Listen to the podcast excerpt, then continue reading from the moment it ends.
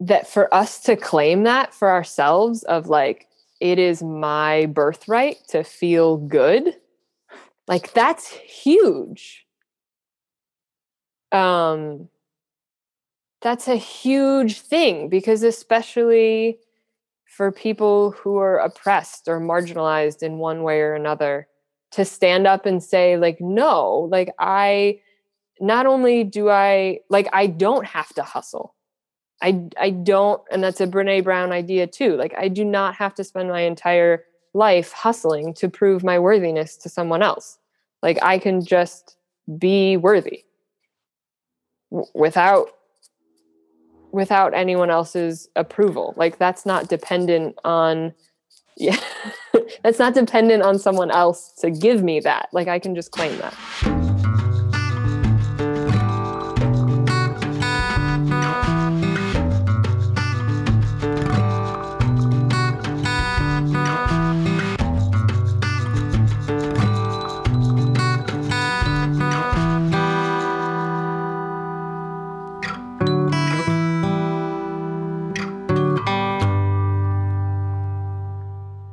Hello, everyone. Welcome to Movement Matters. I am your host, Colin Kurtz, and I'm glad you're here. Thanks for showing up. It means a lot, mostly to me. I bet it means a lot to other people, though. I'm just glad you're even tuning in because we put a lot into this, and it's a very it's a very rewarding experience. And the possibility that you get something out of it is the whole it's the whole point. It's the whole kit and caboodle. I'm gonna just like I am getting better at trying to do at least. Um, just gonna give you a little little ditty here about today's guest. Alex Tonegas is a dear friend of mine. Um, I think I refer to her as somewhat of a sister, and I don't say that lightly. And I definitely don't have many women in my life for whom I would say that or about whom I would say that.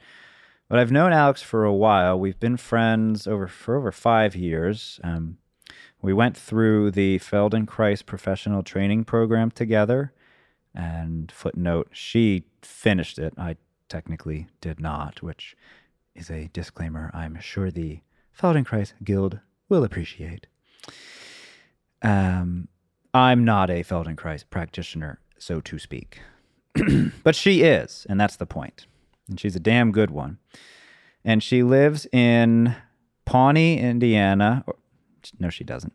Um, she used to live in Muncie, which apparently, fun fact, is what Pawnee, the fictional place in the show Parks and Rec, is based upon. Muncie is where she's from, and Pawnee is based on Muncie fun sort of celebratory celebrate uh, celebrity fact. And not that important because now she lives in a whole different state um, michigan. She lives in michigan with her partner. And it's a whole different world for her as you're going to hear about. 2020 has been a hell of a journey for her and i think she has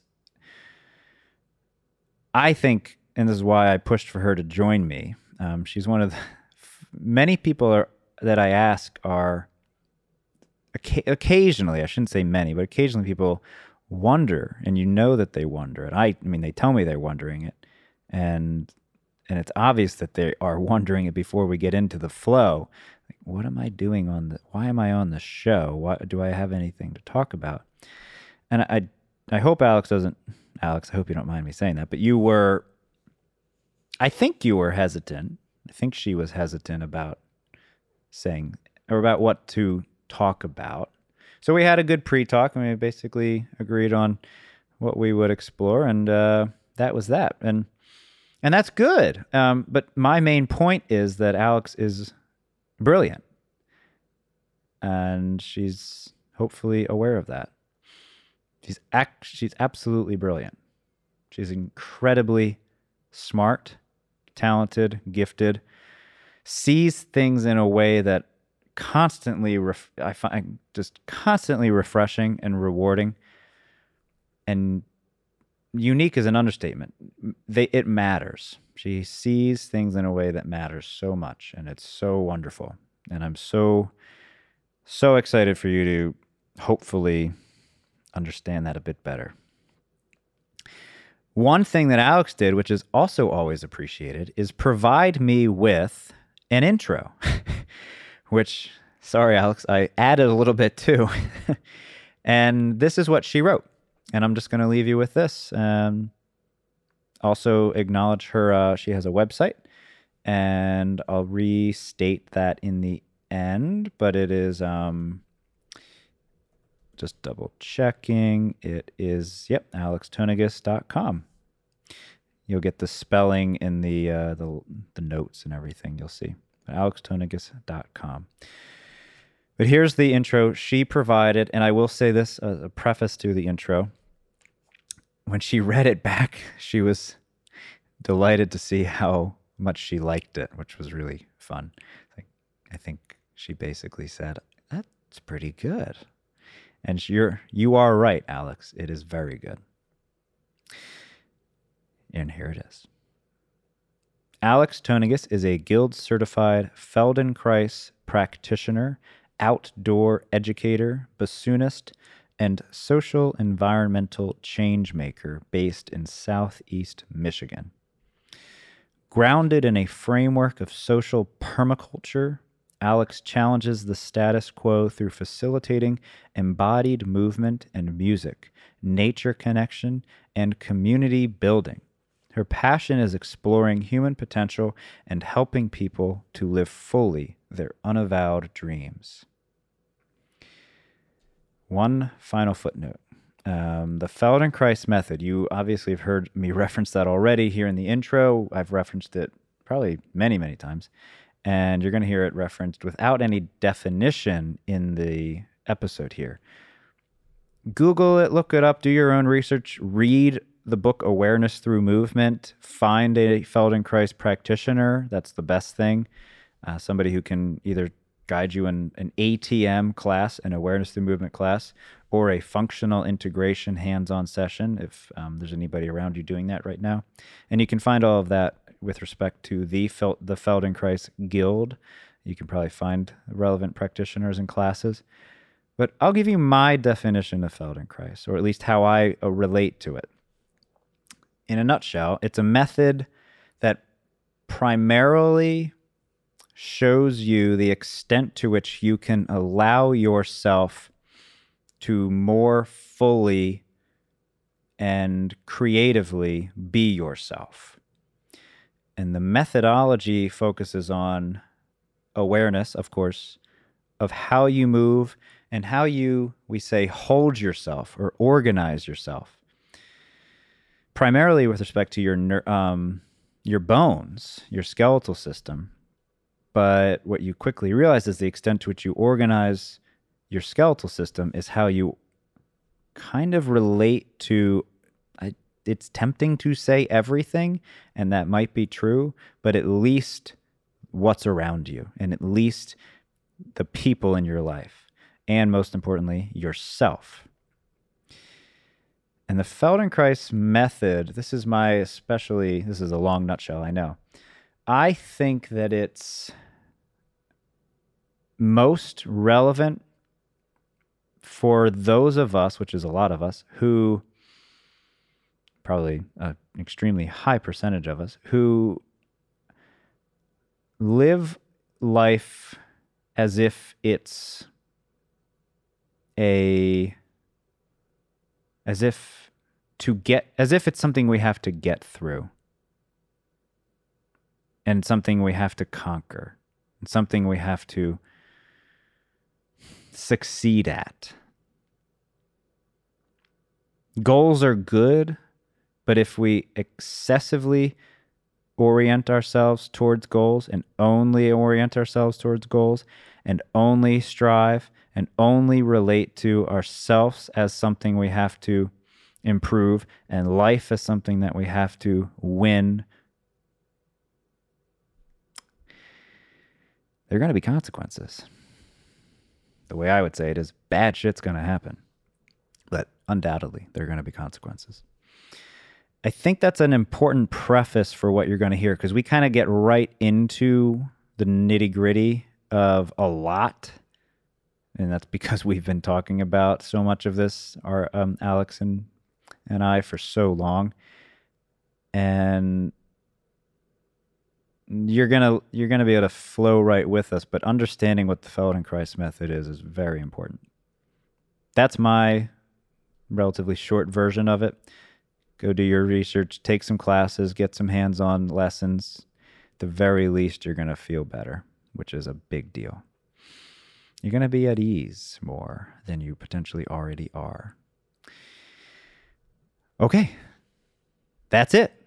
Enjoy Alex. Thank you. All right. Um, actually, believe it or not, what was on my mind was because of probably constantly clearing out the fridge and um, doing so much composting. It seems like constantly there's composting happening. One of the little um, earworms that you've left with me is the uh, suggestion that we're overly concerned about fungus and food going bad. Do you remember when you suggested this to me a couple years ago when you visited? Like, you know, we we get a little too worried about food going bad and all this. You just scrape off the mold. Just Yes, that's what you told me then and that's what you're still saying. So is that that's still the case? Just scrape off the mold. Don't worry about it. Yeah, my partner takes it a little bit too far. There'll be like food that's like definitely rotten and like you should you should eat this or get rid of it. And he's like, "No, it'll be fine. You just scrape off the bad part." But yeah, I I think you do. And that tends to work. Yeah. Okay. Are you at the point where you're dumpster diving? Is that part of the? the I've never here? been I've never been dumpster diving. I would like to. Um but I also I technically have. technically Well, I yeah, I was like I, I was like an anthropological experiment. No, I, did, I was doing some research, doing some research way back when on the the hippies in Virginia, the Appalachian hippie scene.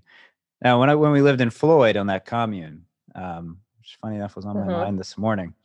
Maybe that was because I knew I was going to be, or was hoping I was going to be talking to you. Yeah, we went dumpster diving quite a bit, actually. They were pros. They were they were professional dumpster divers. The people. But why why do you say you've done it technically? I was like, I didn't know we were even going to go do that. I was just part of it was part of this trip. We were getting, I think we were getting bark for a wigwam. I think it was a wigwam, and Mhm. um, that was just something that ended up happening on the way back to the the commune. Oh yeah. Cool. Yeah, I think there's a lot of food that goes to waste. Well, And and a lot of stuff gets thrown out be just for like business purposes. Like I know bookstores random dates. well like bookstores would throw out books and and rip off the covers just so no one could take them. And I had a buddy who worked at the library and it was like, dude, like go get the books and take them to the library to like or what so he worked at the the library at the jail. It was like take the books and give them to people. But like they they like slash stuff just so that you can't take it and sell it or use it or whatever. You don't eat the books, do you? no. If there was fungus on the books, would you eat? I never mean, if- asked. no, go on. if if there was like you know a good puffball mushroom growing from the book sure i don't think puffballs grow there I was wondering, would they grow on? What, i don't know what, enough about kind- mushrooms I don't know what tree normally is used, or are there multiple kinds of trees to make normal paper? If there is even I- normal paper at this point. i don't know anything about making paper other than trees The only and we did it once in kindergarten yeah, I think I remember that. It wasn't necessarily kindergarten. We didn't go to kindergarten together.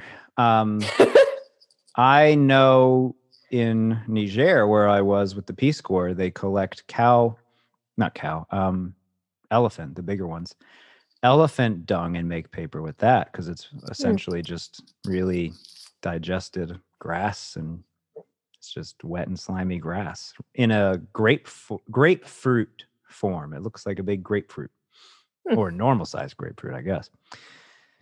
Fascinating, I know. I should have sent you this video beforehand. Um, there's this guy Ethan Hughes. I've I've wanted to mention this to you before that you are you remind me a lot of him, and that's a compliment. You're one of the few people that I think really lives that I know who I think strives to live like him. Um, a friend of mine way back 2009 when I started to really open up to the to that path, which still largely is the path I'm on today, but especially that path of like alternative living and intentional living, et cetera, et cetera. Um, actually, I interviewed him just a couple weeks ago. His name is Ram Krishnan Singh these days, and he lives in Santa Fe. He, I used to know him as Joshua Duncan, but he introduced me to Ethan virtually way back then. And Ethan opened this place up with his, I believe, wife and some other people um, in Missouri called the Possibility Alliance. I've never talked to you about this, right? You, I think you have. I think I have two. I got to send you this recent video I saw because um, he's going to be doing something with Ram in the coming weeks, and he talks about in this video the seven S's, and it really got me thinking about you and how you, I believe, live. Which one of the key S's is simplicity. Uh, I Hmm. don't have all seven of them memorized, but one of them is simplicity. I think you are one of the few people who not only strives to live simply, but seems to actually mostly do it well. Would you agree? Hmm. That's quite a compliment. Um. I'd, I'd like to think so. And I, I think in a lot of ways it's out of necessity. Like that I'm really, um, we didn't. You didn't used to though, necessarily, right? Don't you think it's partly choice? it's definitely partly choice. Um, but, but what I was going to get at is that I think, um, I'm really adamant about my values, I guess, and um, in order to live the way that I want to live and to be able to do the things that I want to do, there's a lot of other stuff that I have to let go of. I think. Why don't you give me a few examples? I don't want to assume Oh, the main ones that come to mind. well, so for example, just I've moved around a lot, and to be able to move around a lot, think you have to have less stuff. Or I've lived in small places or shared spaces or um or just I get overwhelmed easily. And so like having a lot of stuff or having a lot of things to do or a lot of things to take care of or worry about like I just get overwhelmed and I can't do it and I want to be able to focus on the stuff that's important to me. Okay. Keep going there. So I've known you for over five years now, as we said just the other day, which Yeah. seemed like you were tickled by. I like to say we've been friends now for over five years because we quickly hit it off.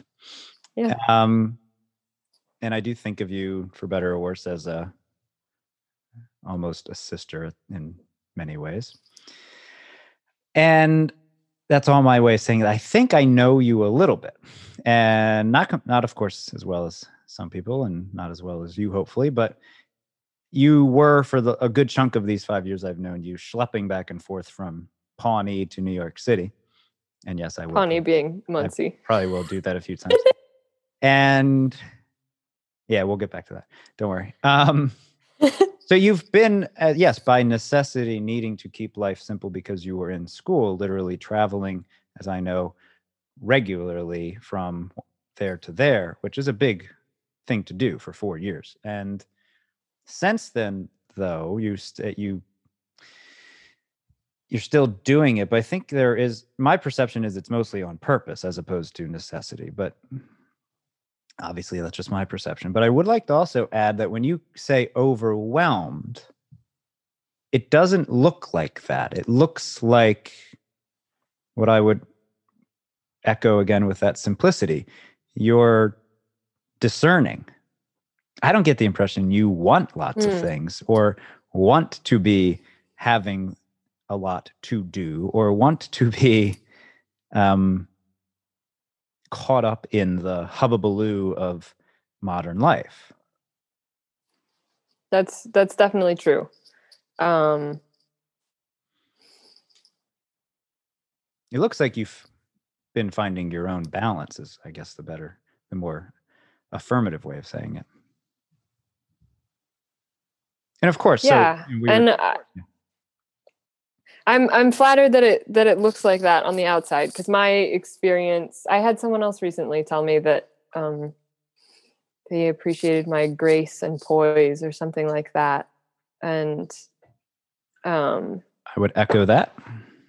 that's that's often not my experience um, and I don't know how much of that is just me like holding things together on the outside or how much of it is just me not giving myself credit but um probably both and speaking about probably. what i admit or what i kind of opened with when we were just talking a moment ago like why i wear these stupid glasses um because i i my sense of self sometimes is, is that i'm excessively rigid and uh controlling, especially with respect to time more and more. Mm-hmm. But I don't think that's necessarily how people see me. So yeah, there's definitely a a need for that reflection and um that is what you put off that you're there is a, a perception of grace which is quite legitimate and again back to what we were discussing with your year and i won't get we won't get into that one thing necessarily but your you're learning things and and particularly skills that you're teaching which again it looks like you really want to be teaching and are excited about learning and energized about learning like i think that's a big part of it like this you come across as a person who's just for the most part of course the learning never stops which that's a, preface to our feldenkrais um, chapter here but the learn uh, you look like you have really come in come into your own as far as understanding what you want to be uh, exploring deliberately. Hmm.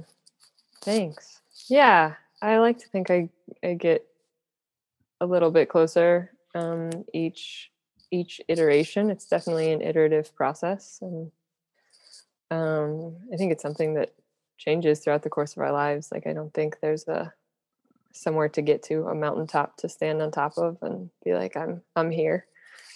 Um, but yeah, I think there's this year has been a lot of clarity and and certainly um, yeah, I think learning is my uh, my one great love in life.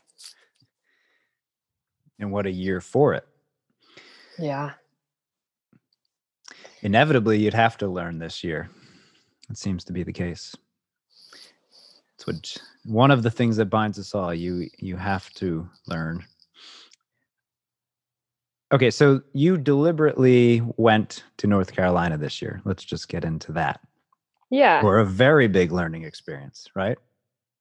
Yeah, and and maybe I can even give more more backstory about my year because I think what you're talking about with simplicity and and learning in general um, it's it's been a hell of a year. Um, so please, yeah, give back. Yeah, so so I was engaged to be married until February of this year, and that fell apart.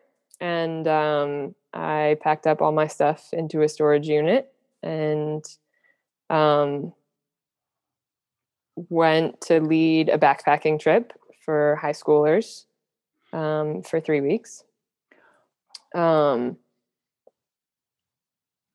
so I, again I just... again with the with this again with the simplicity idea it, um it was like like all of my stuff was in storage for three months at least. And i when i came out of the woods um this was in march i was in the smoky mountains and i came out and the pandemic had hit. And and literally people were like why don't you just go back to the woods? Like we had been quarantined for 3 weeks. We had everything we needed. Um eh, like I'd been living out of a backpack for 3 weeks. And so it was like you know I had a suitcase or whatever at my parents house. I had a little bit more stuff but um I vaguely remember this because we spoke around then maybe after your trip but you so March 13th was the Friday when I think most of the con- most of us in this country started to realize this is happening. Something's happening. But you were not one of those. You were one of the few people who we joke about. Like, wow, what if you just had no connection? Yeah, to the news it or was, media. You were one of those people, right? I. It was very surreal. Um, we we had our phones. We didn't have much service, but I think once we started so w- when we got our resupply, we had outside contact, and we also ran into a, a, a friend of ours that um, hikes down there, and he had a, a radio. But so we we started hearing rumors of like you know they're canceling big sporting events and that kind of stuff. Um, and I think the um, the elections were around then too so we were kind of tuning into news for that as well just like checking headlines every few days when we had an opportunity to turn on our phones but um yeah we didn't i remember when we were on our way home they have a tradition of getting going out to a, a certain restaurant at night when we get back and um, i called the restaurant and was like hey are you still open? And they're like we're open for carry out and i'm like not not dine in and they were like no like everything's closed. But i i just didn't know. Um, and the kids the sophomores on the trip like we didn't tell them anything. Wow. um like school was canceled. They weren't going back to school when we got back and they didn't know this until they yeah, got on the was, bus to go home that was the main variable for I think most of us. Think, oh, the schools are closing as of today it, for at least a couple weeks. That's a big deal. Mm-hmm. Okay. so when did you? Yeah, go on. I'm gonna let you keep giving your backstory. Well, okay, yeah. So, so I got out of the woods and I figured out, okay, what am I gonna do next? And actually, so I had planned to go to this program at the Eco Institute, um, the Eco Institute at Pickards Mountain. The program is called the Rising Earth Immersion, and it was going to be in April. So I figured perfect. Like I, you know, I didn't, and I I had just signed up for this program because of the breakup. I had a friend who used to work at the Eco Institute, and um, he heard about this program and that they were looking for people, and he said, "Hey, if your life is suddenly wide open." There's this thing you could look into. It might be cool. Um, it looks like the internet's cutting out. Give it a minute. Did you, I, did you hear that? Yep, I've heard everything. Okay. Yeah. Okay. Um, so I was like, perfect. I felt like I had kind of lost my way a little bit and lost that part of myself that likes to live in intentional community and live on the land and live simply. Um, yeah, so I signed up for that and it ended up and that was going to be my plan was I was going to spend 3 weeks in the woods and then like a week at home in my parent at my parents' house before I went to North Carolina to the Eco Institute for this program and um, because of the pandemic the program got moved to later in the summer and um, it was actually pretty great. I mean, I, I didn't have a job to worry about. I didn't have like rent to worry about paying. I just did a bunch of Feldenkrais trainings online. um, and and therapy. and um like therapy therapy? Yeah. Yeah, cool. like psychotherapy. Um because you know a lot had happened and I had time to dig into all of it. Um I don't know exactly. Yeah, it doesn't matter. Um Psycho. Yeah. You said psychotherapy. Yeah. Okay. Mm-hmm. Obviously, I want to know more about what did you call it? Rising? What's it's called this? the Rising Earth Immersion. Rising Earth Immersion. And you were there for five weeks, right? I was there for five weeks. So it's a program for folks in their 20s um, or maybe I think it's 18 to 28, something like that, um, who are change makers, social and environmental change work, change makers, want to make a difference in the world, um, and to study permaculture and living in community and um, we did some arts activism stuff with a group called Paper Hand Puppet Intervention. Um, they do a lot of stuff. They do a lot of like climate activism stuff, like marches and parades and performances. Um, so how like you can make a difference with art, use that as a medium. Um, and and it was a lot of it was very experiential of like just the process of living together in community and especially during covid times like there was a whole nother layer of how do we navigate consent and and boundaries and being together um, and creating a space in which everyone feels safe. Um, so it was a lot of consensus process stuff and logistics meetings which i have really grown to love.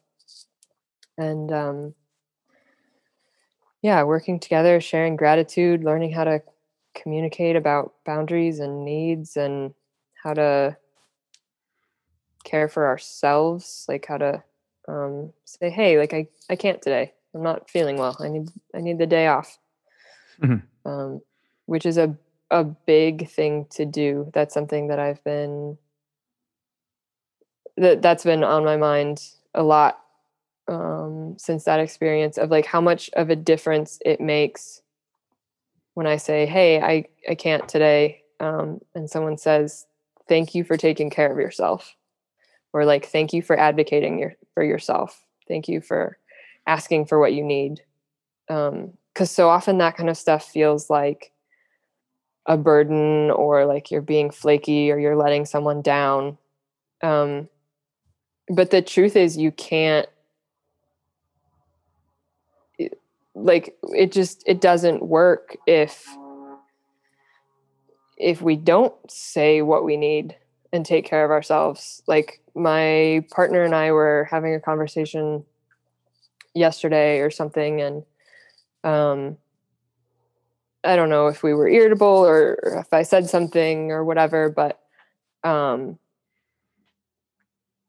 i said hey can you can you continue to to set boundaries and and tell me if I piss you off or if I say something or or um like ask for what you need because I can't right? Like we're all we want to be in caring relationships with each other whether it's a romantic relationship or any kind of relationship. And I can't know what you need or if I said something that offended you or triggered you or whatever. And if you say like hey that's a pet peeve of mine or like that pushes my buttons in a certain way like i'm more than happy to be like cool like thank you like i'm glad to know that because that helps me be able to care for you better.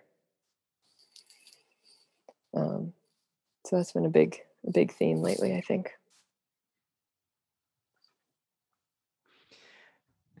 I was waiting to make sure you were pausing. So there's so much in that obviously. I hear the the the kernels of Feldenkrais and obviously not forcing yourself and not imposing have tos and shoulds, etc. Mm-hmm. There's a broader narrative that I'm picking up on though, which is the the very shift in how you fundamentally relate to yourself um, not in any kind of like wishy-washy way but is literally a a part of a whole and not to to be able to make a choice to not force yourself. Some could hear that i think as like a a bit privileged or disconnected or almost like um cut off from the well and it is privileged. Well, well no i don't I mean say that. Yeah and i don't mm. mean in a bad way. I right do- but i i want to acknowledge i think that's Okay. a- an important thing to acknowledge that you have to have your basic needs met Thank you. Okay, in good. order in order to be able to do that. And and it sucks that some people can't. Okay, but even without that imp- that implicit sort of disclaimer, yeah. you're also acknowledging an, in a subtle need to eventually make the choice to prioritize yourself no matter what. And but you're you're highlighting ways that we don't normally think of doing that. Taking responsibility it's not just about you know your needs being met it's about obviously slowing down um, not consuming and not relating, or at least not relating to consumption in a perhaps normal way seems very, very, I'm hearing that loud and clear. I guess the, the, the, there's a subtlety to what I'm hearing you describe, which I don't think of as something that a quote, you have to be quote unquote privileged to, to see. You just have to be willing to slow down and, um, of course that implies again your basic needs are met. You're not in some sort of fight or flight sympathetic mode where your your literal your life is literally on the line. I guess again without that implicit disclaimer if most of us aren't in that scenario or enough of us aren't in that scenario what you're highlighting to me is the the value of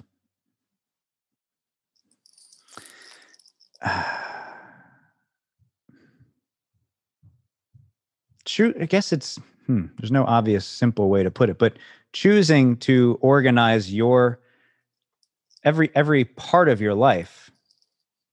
Well, that's it. Just choosing to organize your whole life as opposed to like there's no like again back to what you were saying about uh by ne- out of necessity and I pushed back and said, "Well, I don't know, it looks like you're doing it on purpose." That's kind of the key theme here. Is like you you can people can do what you're describing it's possible especially uh, and most people we that i think we know do have their enough of their needs met. Like i don't ima- i'm not really imagining the people who are of course um, not able to fundamentally and foundationally take care of themselves and who do need support and um, to be um, helped. Like there are obviously that that is a real scenario of course. I don't think that's current audience in this exact context. So you're highlighting the need or the value of choosing deliberate and being deliberate about basically everything. Yeah, and I I guess where where it feels like a need is that going back to Feldenkrais, um, once you learn to sense yourself, like it feels really shitty to to not um to not have what I need or to to to violate myself in certain ways. Like it feels really bad if I'm exhausted to keep pushing through. Um and where was I going to go with this? So so I've got an example. So so recently I've been I've been burnt out and tired and um and last week I had to say no to some things and I really I started thinking about like this, you did it with this. Right, exactly. Um and so I was I was thinking to myself like okay, I'm like either I can continue to be bitter and resentful and exhausted and you know, get sick or like run myself into the ground and say that that's in service to other people. Like, oh, well, I have to do these things. Like, I said yes to these commitments, so I can't back out. And then show up and be bitter and resentful and take it out on other people. Or I can say, hey, I'm not feeling well. I need to rest or I need to recalibrate. I need to prioritize my values and decide what's really important. And then be able to show up in a way where not only am I not taking things out on other people, but like I'm I'm able to contribute in a positive way. Um Yeah, go ahead. So again, implicit that uh, the, just to reiterate that disclaimer, we're largely not speaking to people who quote unquote don't have their basic needs met and who are in a more kind of fight or flight mode out of a different kind of necessity because it's a subtle it's almost a di- it's a different paradigm i don't usually like that word but we're describing a different paradigm for how to um, obviously relate to yourself and i like it. I obviously want to keep going down this path. Why do you think i i don't want to say most people but it seems like that's the only really accurate simple a way lot of people. a lot of people would be why do you think a lot of people force themselves and obviously not necessarily knowing that they're doing it but you're highlighting examples of how people do it consistently at least that's All right. So so to really answer this question, I've been reading this book lately called Sacred Economics by Charles Eisenstein. He was on my list for us of course.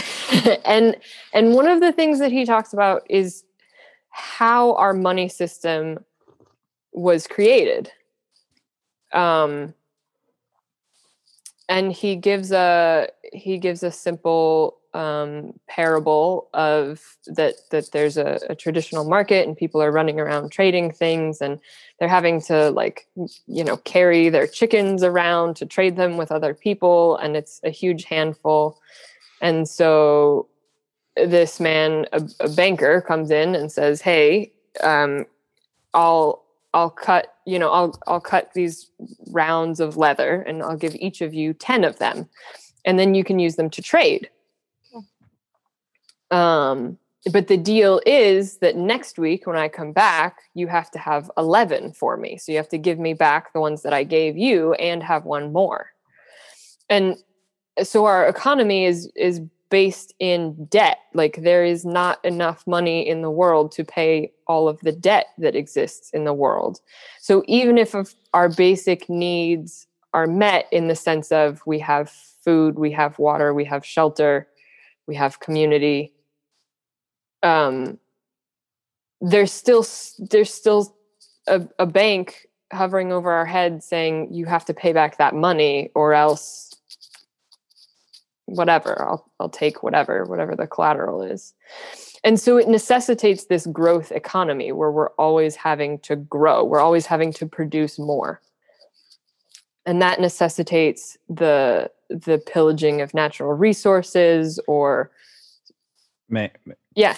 So what it okay take i would think it's good to take that one step at a time because you literally are outlining the normal way of thinking right? That you that more is necessary no matter what. Yes and it's it's not even a mindset. I think i think in in these kind of hippie or alternative circles it's it's easy to to have this attitude of like oh you just have to get out of the scarcity mindset and adopt this mindset of abundance. But it's a literal fact of the way our system is. It's not a fact of reality but it's a fact of our our social contracts. Doesn't that reinforce and kind of have a sort of feedback loop two-way mindset though? Absolutely. Yeah yeah yeah. Totally. Yeah don't, But don't so- lump me in with those hippies you don't, don't project that crap here. None of that so there's a feedback loop that does relate to it, uh, let's just call it a way of think can i call it a way of thinking? Or would it be a way of relating maybe better to say way of relating well it's a system. It's the way our systems are created. Yes. And those systems have practical components. but even to suggest that there's a system that like there are options for other systems is so normally challenging to people. You immediately get this sort of enemy mindset like right wrong this is the system every other system is wrong. How could you possibly think any other system is wrong? I mean they're very we i could probably list on one hand the public figures and and maybe two hands the people we know who are recognizing that. I mean charles seth russell brand david suzuki you um, it's not a long list who recognize like it the system itself so to speak is a literal design and it could be changed. Not the normal tendency i think is like to immediately go to well the only other option is some kind of uh, var- various form of quote unquote socialism which is such a frustrating trapdoor of the of the system to think the only other option is incredibly worse and destructive and, and nihilistic and useless. You have to just keep going with this one. You're pointing out that that's not inherently true and we need to be able to recognize that just seeing it as a system and we don't have to have the other we don't have to have it quote unquote figured out what the alternative is but at least just acknowledging that it's a system and it perpetuates a i'm calling a feedback loop of uh, um uh, yeah a way of thinking that's what you're yeah yeah, and it's it's scary to be able to like that involves a huge amount of uncertainty to say maybe the world could be different. Cuz so much of what and I think that's another reason that I feel that necessity for simplicity is because if I've been living out of a backpack for 3 weeks and I come out of the woods and there's a pandemic everywhere and everything's closing down, for me it was like so? Like like people are dying and that's a problem but like i wasn't worried about my basic needs.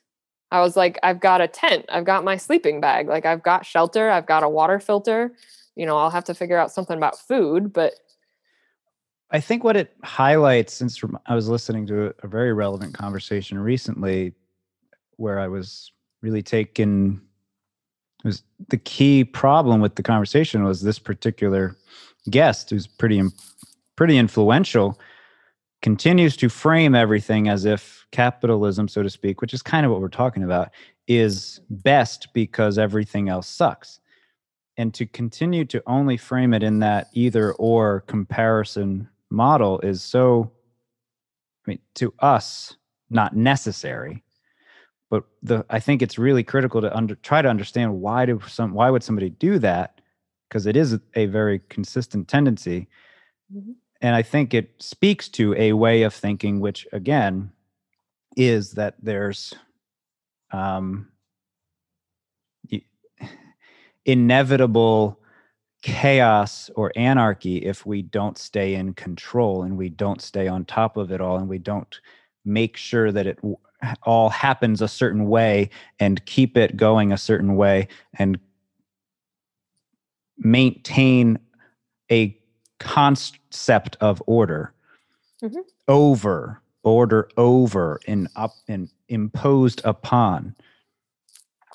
It's and we've we've never seen think- hmm. we've never seen an example of that. Like how why would we believe that that exists when we've never seen that and that hasn't been our experience? But i don't think it's true that we haven't. You're in a you strike me as that's what i was complimenting you about. It's your way of life is intended to think be an example of that. And this gentleman Ethan I mentioned, and I think it's lazy. It's inherently very lazy to, and very defensive to suggest that there's nothing else, and it has to be this way where we're in control.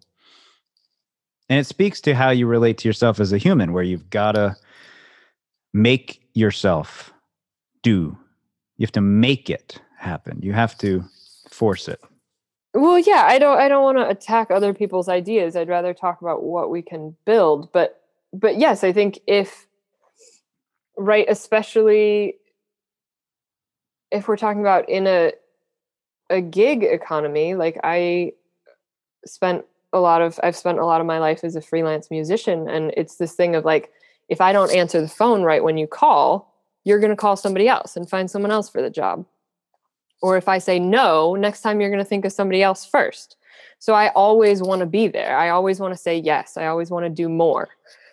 And I think that's built into it's built into our jobs. It's built into you know that that we're replaceable and that we always have to be like that money is the bottom line and that the way our money system is created it has values that are that are different than what we might like to value for for ourselves for our life for the life of our our planet and other beings and each other i've identified three um, I will call them themes or or relationships or agreements. There's all kinds of ways we could label them, but they're mm-hmm. connectivity, continuity, and creativity. And creativity, what you just kind of hit at. I think. Wait, we, say say that again slower. Continuity. Connectivity, okay. connectivity, connectivity, continuity, and creativity. creativity. It just happened that three C's worked out. It wasn't intended. But a nice mnemonic device.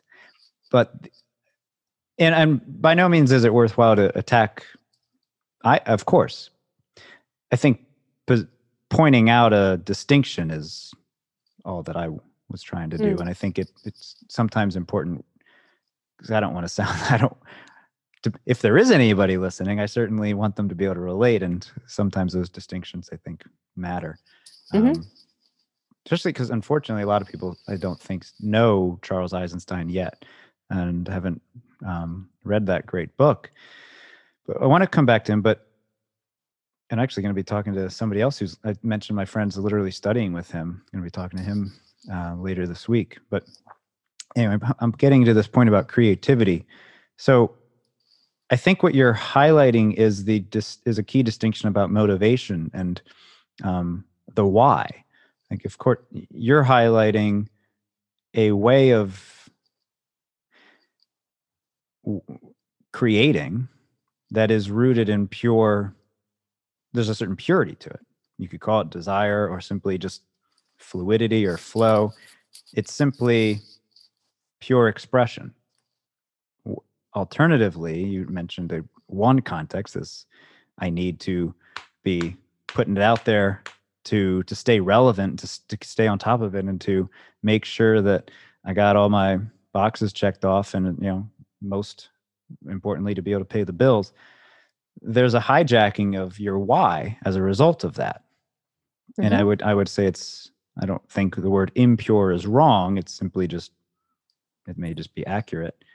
And i'm not sure that we often recognize the possibility of like the human animal could be motivated to create and improve and innovate and and explore and discover and make the world better from that place which is quote unquote pure not always in response to and reaction to or having to it's possible. Yeah you have to you have to create the conditions for that. It's the same as in feldenkrais you have to create the conditions for learning. If you're going to foster creativity you need a a safe space and a space that values and rewards those kind of attributes. And i certainly don't blame anyone for not um you know like for for going along with the system. Like it's hard and there's so many there's there are so many systems in place to keep us going along with the way things are and to keep the status quo alive that it's you know like when i was younger i i used to get frustrated with people for not um being more resistant to things or questioning things or or going outside the box um and in my 20s like figuring out how to actually live that way like it's it's fucking hard. And sometimes it really it doesn't work like the pieces don't all add up. I don't know if they can. I think there is a plateau or a, a I think I think there is a, a max you can go within this context. Um, I know I explored it in my 20s and found that the there's an inevitable, I believe, um, but again, people like you and this gentleman Ethan I keep referencing give me pause to wonder if I just if how how right is it for me to think that there's a, a limit. Um, I think inevitably, though, even he kind of confirms what I'm speaking to, which is it essentially you can only go so far until the enough of the whole shifts. So if Mm. this quote unquote Mhm. system is a is a blanket term we're using for the norm, if you will, um, Mhm. the the predominant narrative, whether intent whether conscious or unconscious, whether intended, whether being whether people are relating to it intentionally or not, it's the dominant narrative and and um, sort of story for it for it to not that has to change in order for that limit to shift. Mhm. I mean, just the pure and simple fact that you're going to inevitably have to figure out how to pay taxes, not to name something so kind of boring, but you can't escape that. So Right. the whole model is is designed with this um, story that humans are in, inherently needing to be that the human it's basically a, a condemnation of human nature is something that will inevitably um, lead us astray and off the the good path. And I, I in a way i know that's not exactly what you're saying but i think it is the an important piece to get into. It's not a critique of specific people. It's a critique of the the foundations for this quote unquote system which i think suggest and maybe this is where we get into what feldenkrais is all about i think the the system inherently suggests that humans are um, in need of being controlled by our and that our if we're left to our own devices we're we're monsters and uh, we're going to just do bad Mhm. now as a someone who spends a lot of time with kids i suspect you certainly don't agree with that and as a father i don't agree with that Yeah, I certainly don't agree with that. And I think I remember when I started doing Feldenkrais, it was definitely something I was very afraid of. And and um it took a lot of experience, like like personal firsthand experience doing Feldenkrais lessons to to even learn to trust myself. Yeah. I think that was a that was a huge thing because I did have this um I grew up with uh, a huge level of grit and willpower. And I was used to kind of muscling my way through everything. And it worked. Like it worked well for a lot of things that I did. I was pretty successful at school and at music. Um, but man, did it wear me out. And then go for it yeah when I started doing Feldenkrais, just that idea that um, that we have an intelligent nervous system. Like our, so our teacher David Zemach-Bersin, he'll he says this all the time that you have an and it's probably from Moshe Feldenkrais, but um, we have such intelligent nervous systems and they're wired for efficiency, they're wired to protect us and they're wired for learning and growth um, and we just have to create the the constraints the the or the um the environment to to be able to explore and to be able to learn and have that safety. Um but it took a lot of doing lessons to let go of that idea that i like constantly had to be on the watch to like suppress my own behavior. But i think that's a that's a core tenet of mine that I really hold true to is that that people are inherently good and that they're doing the best that they can. Um, and I think it's a functional belief. I know Brene Brown talks about that, um, and also Moshe Feldenkrais. That um, if nothing else, like it, it's a functional way of relating to the world to believe that other people are doing the best that they can um, and that if they're not doing something well it's because they can't or they don't know how or they don't have the resources or whatever it is um, and you can you can check out brene brown for more about that but um, where was i going with this Well, we're going. Well, let's go back and forth because this is this is wonderful. It's beautiful stuff. Thank you for bringing all that up, the specifics. Um, I'll probably define Feldenkrais in the intro for those of for the people who do actually listen so that it didn't come we didn't come this far into the conversation without at least some sort of context but um i think the a really helpful tool for me is that i've really honed in on this year is um, keeping an eye on absolutes and, and absolutism being something that i really like oh look there's that there's that absoluting again mm-hmm. which is uh, almost synonymous with excess and you and I both deeply love somatic education and the Feldenkrais method in particular, and the the ways that it's helped us. Um, and I've often wondered, so what if you take some of the ideas, not necessarily the intended effect, but some of the ideas like of allowing, and you you push that to its extreme, uh, or or become absolutist about just allowing things. I think you can imagine pretty quickly humanity would cease to exist. We have to have some will and some impetus to to do. I don't mean that in any kind of um, wishy-washy way. Just the desire to keep the the human race going implies that we're not just to me the the the translation of allowing would basically be doing nothing which is clearly not the the point i'm, I'm just letting that i'm putting that out there as a potential um, disclaimer for any confusion like to just allow would be absurd. You have to do things. The question is why do you do them? Well and, and i think it's inherent. Like like in feldenkrais we talk about like movement releases i think it's dopamine so that it's inherently pleasurable so that we're inherently motivated to want to do things. Yes.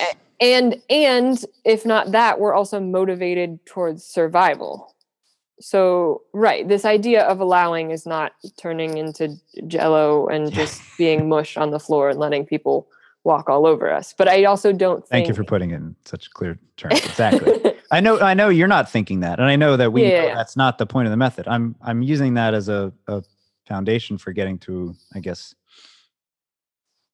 the the point about why function, because function is inherently there's an inherent goodness to being functional.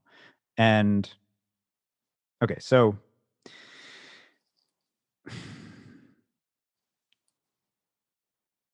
it's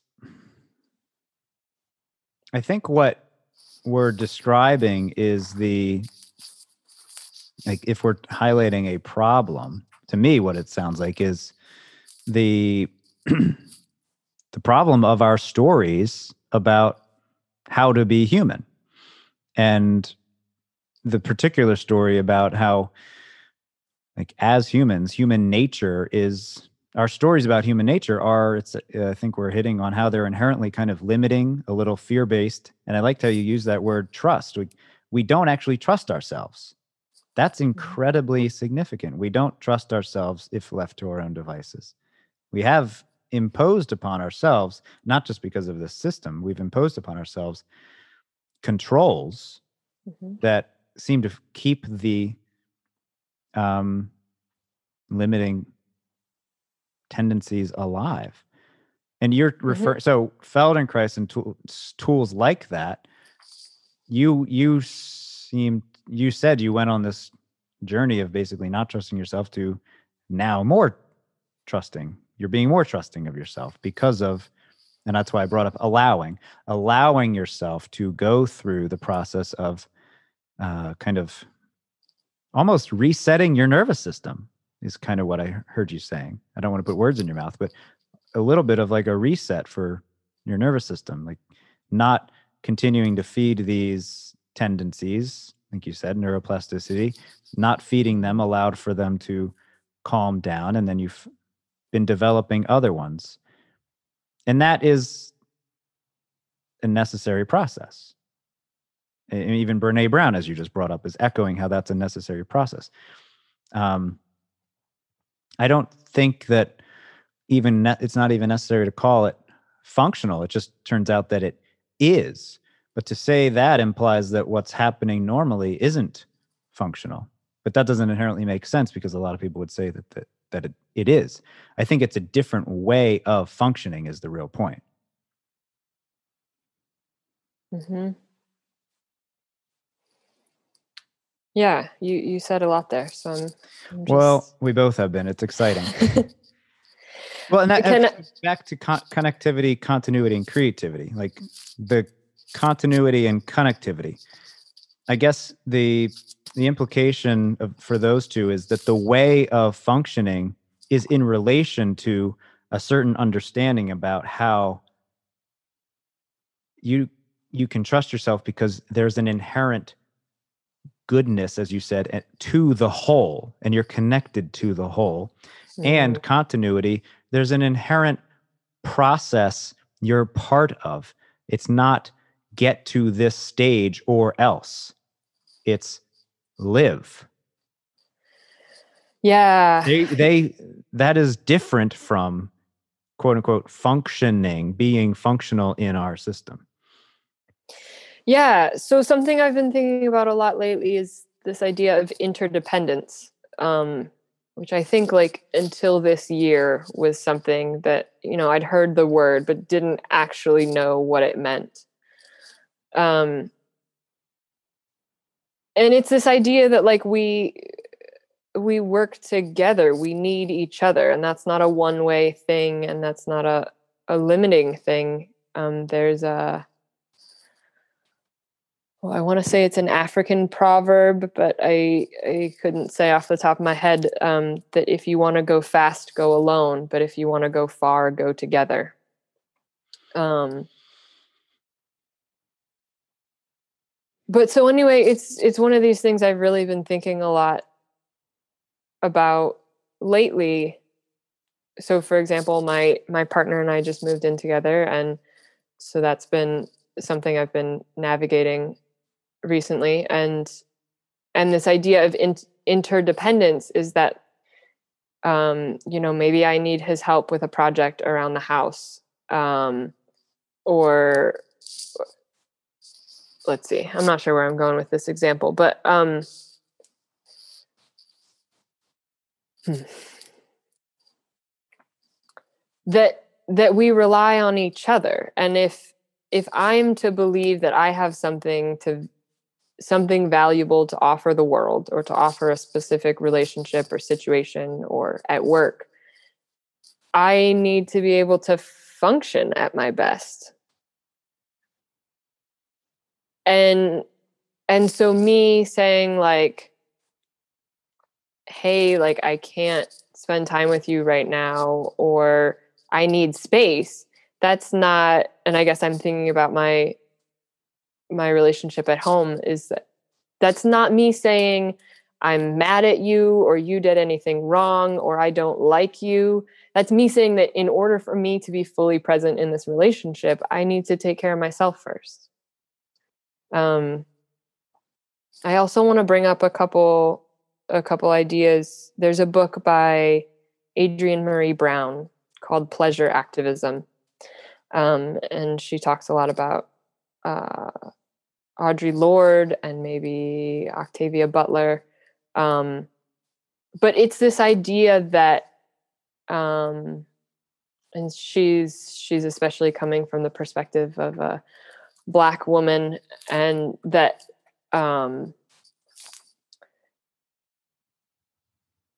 that for us to claim that for ourselves of like it is my birthright to feel good like that's huge.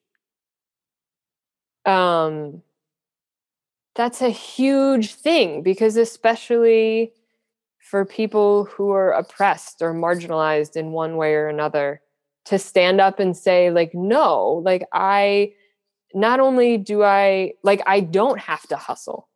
I I don't and that's a Brené Brown idea too. Like I do not have to spend my entire life hustling to prove my worthiness to someone else.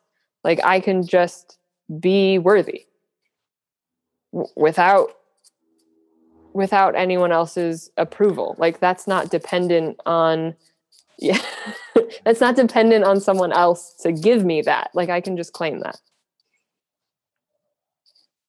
Go ahead. You sure? Yeah. No, you, you keep going. You keep going. You're you're unpacking a few things at once. I should just wait, right? well, I think that was that was the most of what I had at the moment. Where did you want to? Were there specific things in there you'd like me to unpack more? Hell yeah! Cool. I, I think what we're, I, I, just I think it might have just clicked in a sense. Um, we're talking about relationships primarily, but not just the normal sense of relationship, like you, like like Ari and me, or Griffin and me, or um, well, anybody, any other human and me. There's the relationship with myself. There's a relationship, of course, with you. Generally speaking, others. There's also the relationship with the whole, um, WH whole, and you have to think about the whole a certain way just to understand your relationship with it. And I think I'm probably normally talking about that relationship with either self and or whole. And you were just describing something about relationship with others. I just it just really kind of clicked on me how to connect them which is why would you even think of why would that even exist that tendency to want to prove something to someone else and thinking you had to prove something to someone else. We're, we're not in the survival context. We're not worried about, as we've acknowledged, getting our basic quote unquote needs met. It's, and the, the primary motion, uh, motivation is to connect and to experience life and to probably co-create. But hang on, well, you want to say i just i just want to say that I, I don't know that those are inherently different things. They're not they're not they're, the, they're not. the, the, survival needs. Oh no they're that's... probably not but um i think the difference is how you i always think the difference is how you think and how you um, perceive what's going on. And what i'm hitting on to me what matter what what is important to understand in terms of like under like being able to see more possibilities and to see a different way quote unquote a different system if you will or a way that's not normal all these ways that we've referred to it is uh, i think it's good to understand how we got here in the foundation. And there was we we know that this thing called western civilization isn't the only way humans have related to themselves and others in the whole and to have lived. We know that. We don't so know exactly colonialism. Yes, you could use that term, although it's obviously very loaded. I would even go more directly to the source, which is stories, specific religious stories, certainly Christian ones, but not only Christian ones, but the stories which suggest that there's a problem with being human and it needs mm-hmm. fixing. Mm-hmm. And if you're not careful, something bad will happen. Mm-hmm. And you'll be you'll be in trouble. and you better be on the lookout for that bad thing. You better keep an eye on your um, badness. Your the problem is always lurking within you or around the corner.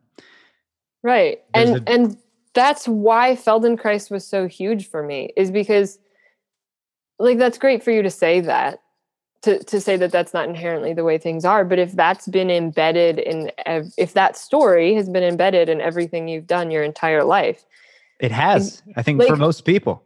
well, right, right. But there's no reason that anyone should believe you or me just because we said it. But the cool thing about Feldenkrais is that the awareness through movement lessons give you an opportunity to test it out in like a safe container where it's like you don't have to go home and change your whole life.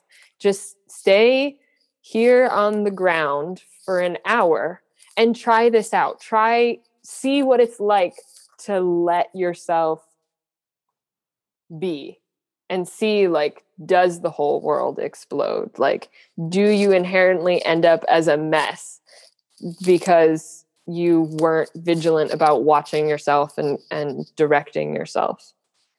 Or do you find that by giving yourself that space and allowing yourself to explore and to play and to not know that you actually learn more and are more functional as a result of that. And then you can you can once you've done that a billion times you can start to trust that idea. And then you can start to test it out in other areas of your life. And i would specifically highlight you're more functional because that is actually a path if you will the one that you start to see more clearly which has greater roots in what i would call reality which is mm-hmm. to say everything's actually connected or as you said interdependent. There is a constant and continuous proceeding and processing and flow of which you are part in many many ways. And there is constant newness which you can contribute to in your own unique forms and self of self-expression and creativity that's inherently different and i would call that functional mm-hmm. i i want to invoke this idea of both and which i know is is one of the things you thought of calling this podcast originally um, but I think it's easy to think of we have community, we have like a a community oriented society or an individualistic society. And right. that it's it's not one or the other, it's both and. Like I have to be me in order to serve the community best. Cuz the other option is I pretend to be something that I'm not. I pretend to be to be someone that I'm not and I go through my life feeling horrible and and constantly you know like being burnt out or or being irritated or just like not being my best self and then I'm resentful towards the community that I'm supposedly serving or I try to do it all by myself and like like it's not one or the other that I I need to be fully in myself in order to be present. My boss was saying this the other day of we were talking about schedule stuff for the upcoming semester and I was worried about the commute and overcommitting and she said, you know, people have such a tendency to to want to be nice and to self-sacrifice. But if I show up at work every day and I'm resentful and bitter and burnt out, it doesn't do anybody any good. Whereas if I'm there because I want to be there, then everybody's going to be a whole lot happier. Yes, both both and is like a safeguard for excess and absolutisms. I think it's yes. a safeguard in general because and it, it's built into of course it's good that you it's good to be explicit about it. It's almost implied with interdependence. You know, it's mm-hmm both dependence and independence. It's implied with um, the, the, an understanding of being an individual as that's part of a collective, not just identifying as a collective. You're yeah, you're speaking to the need for both, both in terms of how you relate to yourself and all, and how you identify in relationship to um, all. Because yeah, the easy critique of any kind of other perspective is well you immediately hear how that's going to be damaging to the individual or damaging to um, freedom and i think the both and qualification is is probably the most succinct way of explain of describing the whole point which is that it it's actually better and i'm using that word intentionally if you allow yourself to go down that path. It actually is a better path. And of course like you said people have to experience that. That's something you have to find out for yourself. But the catalyst for experience is, of course, diverse. Fortunately, there's a there are many varieties for how to catalyze experience. If people could, if we all just wanted or were willing to lie down and, and surrender, so to speak, then probably would be easier. but catalyzing that willingness, uh, and of course, that's only one example of what could be catalyzed, but and mm-hmm. that's only one way of characterizing what happens in an ATM class. Yeah, interdependence. Martin Luther King Jr. is the first one that I know of who used that word in a very effective way. He described the obvious point that everything is um, interdependent from the the um, ability to have clean water to the ability to plan your day a certain way as opposed to again having to be in a very convent um, sort of extreme sense only focused on survival. The ability to thrive is inherently rooted in interdependence not independence. Hmm. and it yeah. Appreciate you bringing in the both the both and. Yeah. I'm looking at your eyes. Are we are we nearing that point? Yeah maybe. What what other um what other kind of questions did you have that we didn't get to or are there were there other things you wanted to bring let me look at my list touched on didn't write one um Okay. I do. I do have one.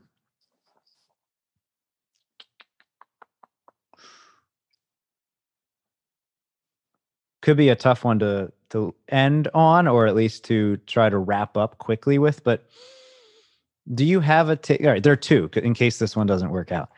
Do you have a take on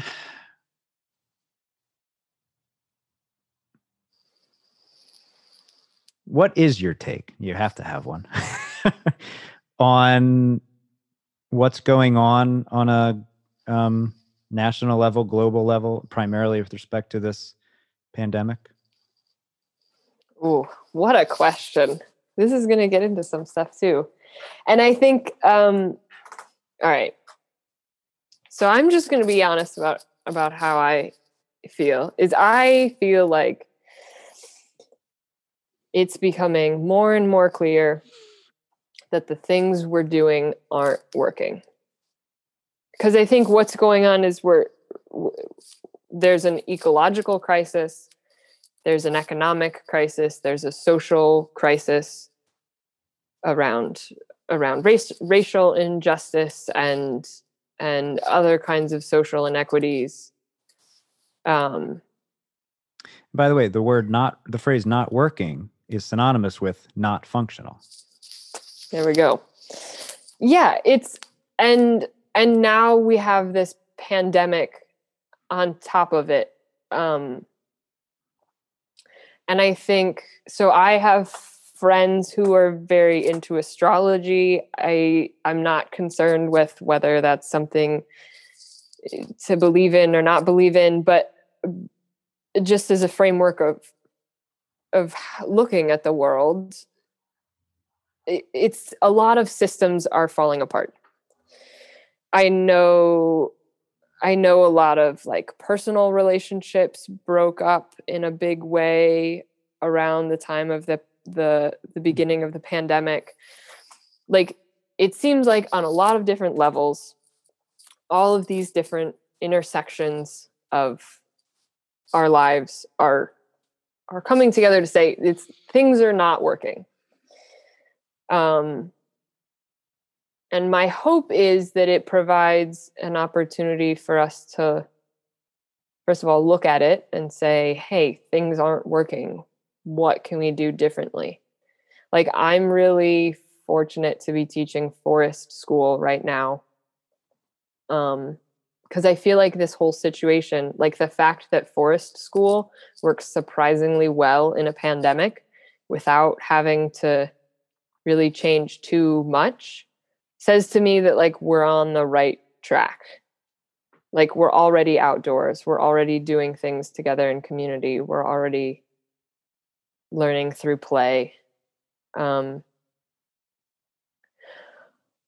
but yeah, I would hope that this provides an opportunity for us to say, "Hey, things aren't working. What can we do differently?" And and what I worry is that people keep waiting for things to go back to normal and haven't noticed yet that normal doesn't work.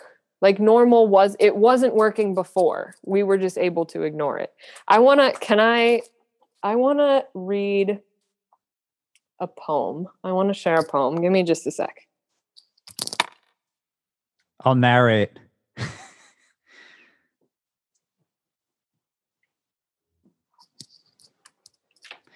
So this is this is a poem that our dear friend brian shercliffe wrote around the beginning of the pandemic it's called grief because to return to old ways of life only leads to death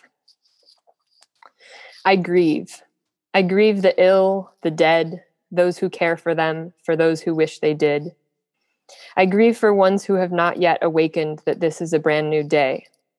But most of all, I grieve my life, for what I missed in living long before the outbreak made us revisit mortality. How stupid could we be to forget? I grieve my old life, embarrassed by the clutchingness, the grabbiness, the overindulginess, all of it having so little to do with life. Something in me knew it was false, though I played right along. I mean, Gautama gave us the experiment to know it. Sit, watch how each sensation comes, goes, nothing lasts. Yet, how I ever wanted it to last. So little to do with life. I grieve.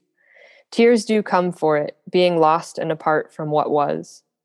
I grieve, which is to say, I let my sail unfurl and take up a new wind away from what was known, comfortable always. I set sail for someplace else inside me, a birth. To leave behind the old dance forms for a while, square, flamenco, ball, etc., and freeform it, no form it, not to any old recorded music, not to any live music either, but the rhythms in the air, the wind, the murmurs of neighbors, fellow creatures, the oldest music of time. To Joseph Campbell it in the woods, a new verb, to read three chunks of the day and do whatever I want for the fourth, allow the old patterns present in everything to announce themselves, how the hero's journey made foolish heroes of us all. So I can choose a fresh, untrod path, a true adventure, a sensation. Yes, it's time to take up my life again, to take up living, even when all around us is death the ill old structures, dependencies, and be washed in new waters, dreams, where inner sails can finally sleep.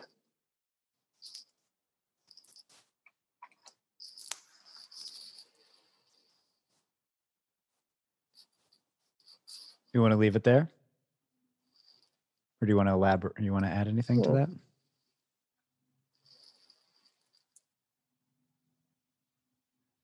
Well, what what was the second question you had? that one was that went well enough. The second, all right. The second one, I almost. It's not even really that important. That went well enough. I wasn't sure how you would, you know, go with the first one if it would even interest. Let's let's leave it at that. Yeah. Plus, you know, we mentioned time. I want to respect time. Um, sun's still shining here, so yeah. to go take advantage of that.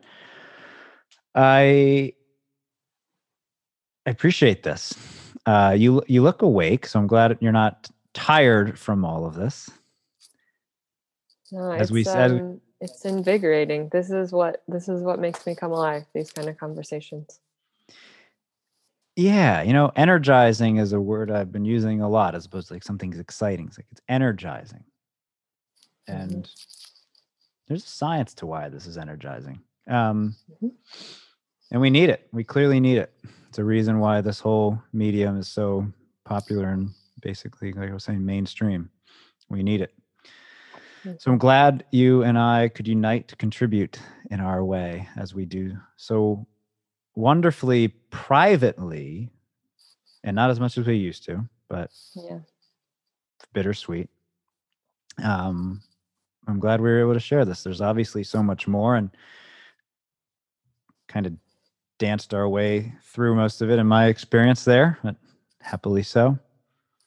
I don't think there's anything more. I think ending with Brian's poem is pretty great. Thanks, Brian, for writing that. Yeah. Yeah. Thanks, Brian. And I I really appreciate Colin that you think highly enough of me that you wanted to to have this conversation. It's pretty cool. Hell yeah. Yeah, I think the only other topic that we would explore more is the nuts and bolts of what you're teaching and and we indirectly are touching on it with respect to again simplicity and why well, how does forest school go hand in hand with simplicity and what and what you're doing with um, showing children the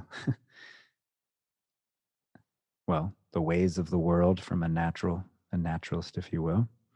Um, but we probably probably would be on for a lot longer if we kept going with that well yeah and i think it's it's still developing it's still a work in progress of what i'm teaching and how and where and to whom and what that actually looks like in the concrete every day. But um yeah playing learning how to be ourselves and be with each other. Okay in the world. playing that's a good place for us to leave it because I think no matter how you approach the like if the desire is to impart cat to teach and to catalyze awareness and to catalyze a different perspective um, i think the overlap for all of this even this kind of conversation is play. I use that word all the time and i I sometimes think there's got to be a better word, but really there isn't because it does capture kind of all the all the little nooks and crannies, all the little nitty gritty details. Mm-hmm. And I think it's easy to think play is silly or unimportant, but it's it's serious business. Like that's how humans learn is well, through play. Yeah, and it's inherently organized. Like we we project so many mm-hmm. we project so much upon the idea of play as adults and it's wrong. It's, it's sophisticated beyond our understanding. Yes. And if we didn't play, we wouldn't have any new creative thoughts. We would just keep doing the same thing over and over again and repeating exactly. ourselves. Play is how we allow for new, the new. Mm-hmm. New growth. All right. That feels like a good place to leave it. bitching. okay. Thanks, Colin. Thank you. Well, I hope you liked that because Alex loved it and she's already acknowledged wanting to come back. So we're already talking about when we're going to do part two. Uh, that was fun. It was it, it was really enjoyable for both of us, and obviously there's so much more to explore together. And that's the that's the tone of this show. That's again, Alex and I have known each other for a relatively long time, and we know we really know each other in and out in a very, very real, raw way. Because the work that we're describing is so intimate, inherently intimate. You can't relate to yourself as needing to reset and you can't relate to others as wanting to reset with them without becoming uniquely intimate. It's beautiful. So, if you're curious about anything Alex specifically was saying, uh, and I hope you are, and specifically if you live near her, near Muncie, I mean, I was going to say Pawnee. I screwed it up. Near Pawnee, but really it's Michigan. Um, check out her website. I think that's the best way to reach her. Alex Toenniges. You can see this, but just to spell it out T O E N N I G E S. To Igus. Check her out. Check out what she's doing. I think you can work with her virtually, and I strongly recommend that you do uh, it'll be worth it. You can do this kind of work very easily, fortunately, with the Zoom world. Okay, I'll leave you with that. Thanks so much for joining us. Ta ta for now.